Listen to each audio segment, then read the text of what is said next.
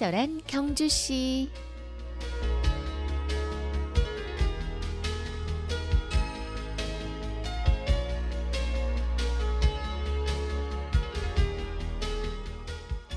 친경 가족 여러분 안녕하세요. 친절한 경주시 이의원입니다.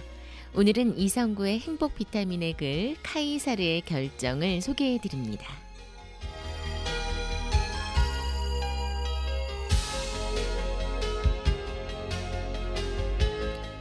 로마의 영웅 줄리우스 카이사르가 원로원에 대항해 군대를 일으키고 이탈리아의 국경 루비콘 강에 다다랐을 때의 일이다. 도도히 흐르는 루비콘 강의 검은 강물을 바라보던 카이사르는 감히 침범할 수 없는 위험이 느껴져 순간 자신감이 사라졌다.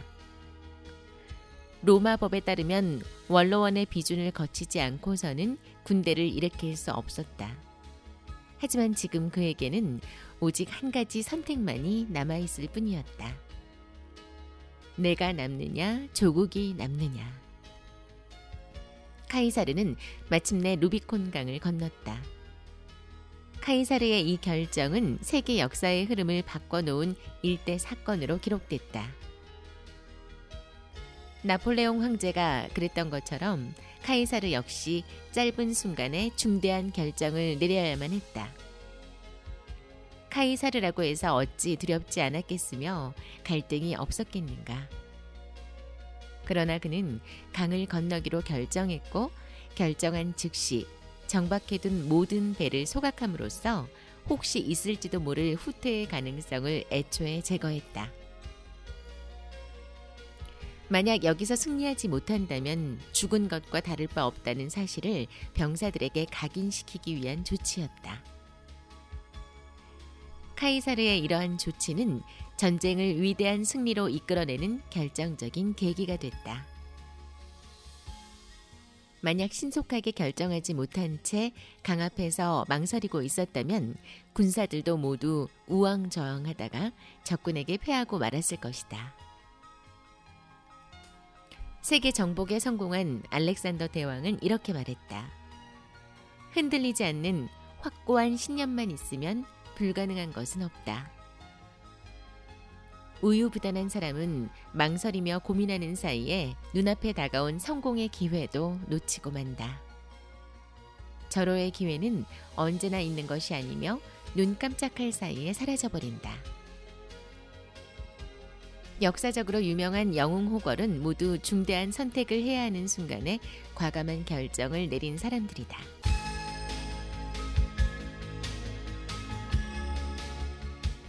역사적으로 위대한 인물들은 모두 위기의 순간에 결단력 있게 과감한 결정을 내린 사람들입니다.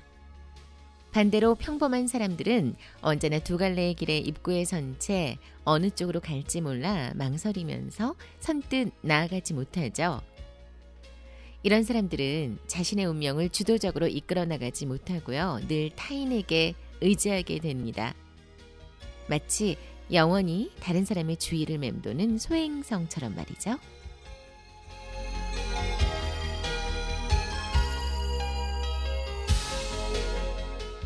친경 가족과 함께 여는 금요일의 음악 선물 드립니다.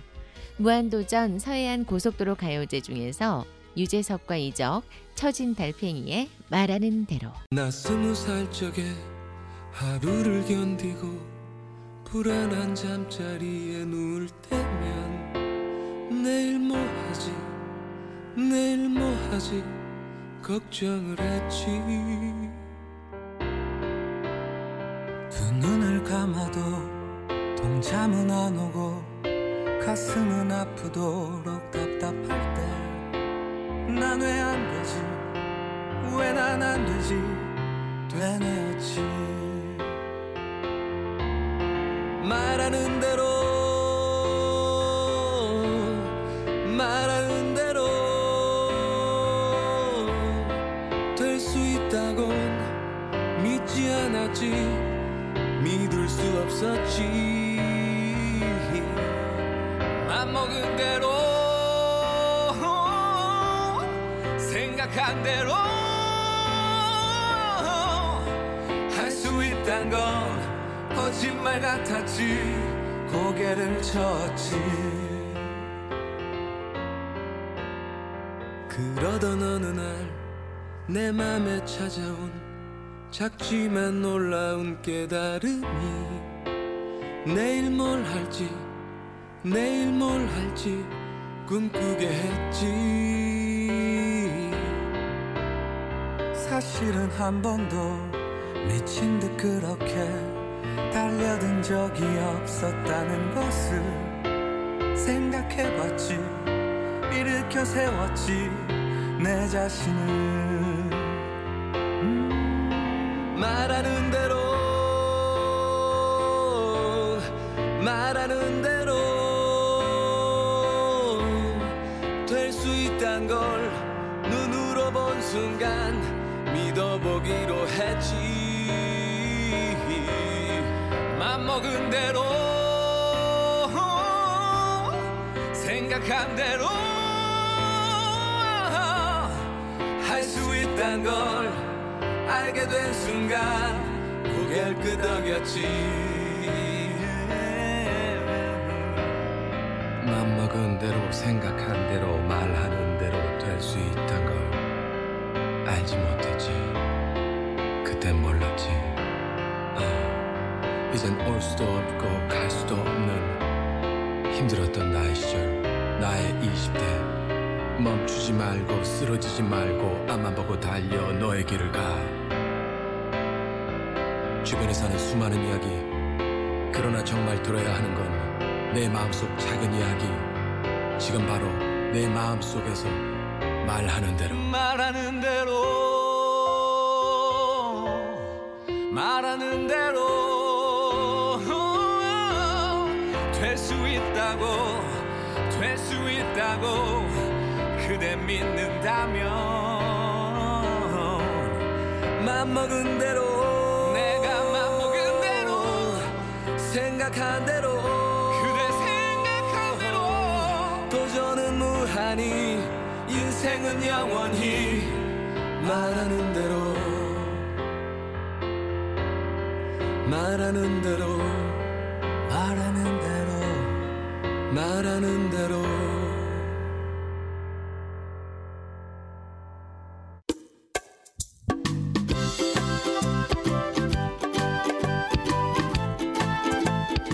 한대박의 대중음악 속으로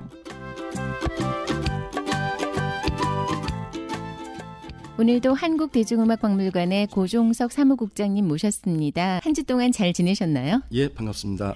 네, 오늘은 80년대에 어떤 이야기를 나눠주실 건가요? 예, 80년대 언더그라운드를 대표하는 그룹인 들국화와 관련된 내용을 준비했습니다. 네, 지난 5월쯤 전인권 씨가 경주에 다녀가셨잖아요. 많이 반가웠었는데. 예, 그 주창권 씨가 돌아가시고 나서 27년 만에 신보가 좀 의미가 다소 퇴색되어 버린 셈인데요. 네. 어떻게든 분위기를 끌고 나갔어야 했는데 다시금 최성원 씨는 좀 응거를 하고 계시고 음. 그나마 전인권 씨가 활동을 재개하고 있지만은 좀 들국화의 현재는 과거의 영광에 비춰서 좀 아쉬운 것이 사실입니다. 네, 들국화의 시작이 굉장히 복잡하다고 하던데요. 예, 전인권 씨가 가장 좀 선배격인데요. 네. 강인원, 이주원 씨 등과 함께 따로 또같이라는 그룹으로 음. 시작을 해서 79년도에 솔로 앨범을 발표를 했었습니다. 네. 이 앨범에는 김현식 씨도 불렀었던 그 이별의 종착역이 수록이 되어 있었고요.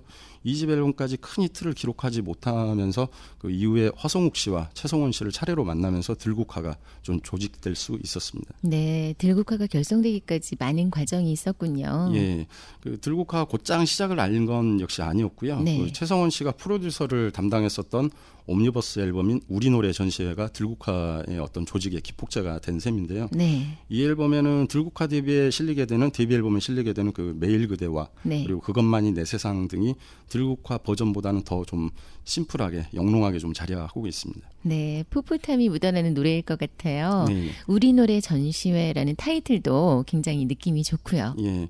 그이 앨범 이후에 조덕환 씨를 맞이하면서 들국화는 85년 9월에 역사적인 데뷔 앨범을 발표하게 되는데요. 네. 그 비틀즈의 레릿비 앨범을 오마주로 해서 디자인된 자켓도 굉장히 인상적이었고요. 음, 이 앨범은 말 그대로 진- 정말 그 폭발적인 성공을 거두었었습니다. 네. 대중음악 박물관에서도 그 앨범을 봤는데 예. 그 당시 정말 대단했던 기억이 나네요. 예, 예. 들국화 음악이 갖는 특별한 의미가 있을까요? 예, 정치 사회적으로 좀 암흑기였던 70년대 후반에 그 국민들에게 문화에 대한 정서를 좀 전환시켰다는 측면과 그리고 언더그라운드를 활성화시켰다는 부분이 네. 좀 강조가 될 것 같고요. 그룹 사운드의 모던한 어떤 음악적인 구도를 형성한 것으로도 평가할 수 있겠습니다. 그런 들국화가 주찬권 씨의 사망으로 현재는 아쉬운 단계인데요. 오늘 준비하신 곡은 어떤 거죠? 예, 데뷔 앨범 이전에 들국화가 그 롯데 호텔에서 젊은이의 록 콘서트라는 그 페스티벌에 참여를 했었는데요. 네. 당시 무대에서 그 해외 그룹인 홀리스의 명곡 그 He Ain't Heavy, He's My Brother를 통해서 데뷔 앨범의 성공을 좀 미리 예감을 했었습니다. 네, 그랬군요. 친절한 경주씨에서 이 곡을 듣게 되니까 더없이 반가운데요. 홀리스의 He's My Brother 들어보겠습니다.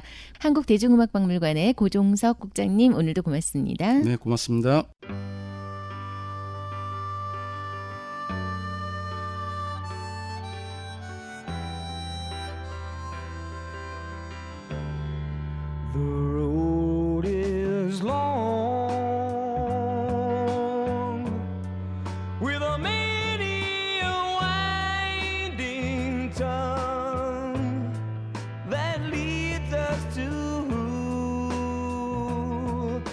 Knows where, who knows where. But I'm strong, strong enough to carry him. He ain't heavy, he's my brother.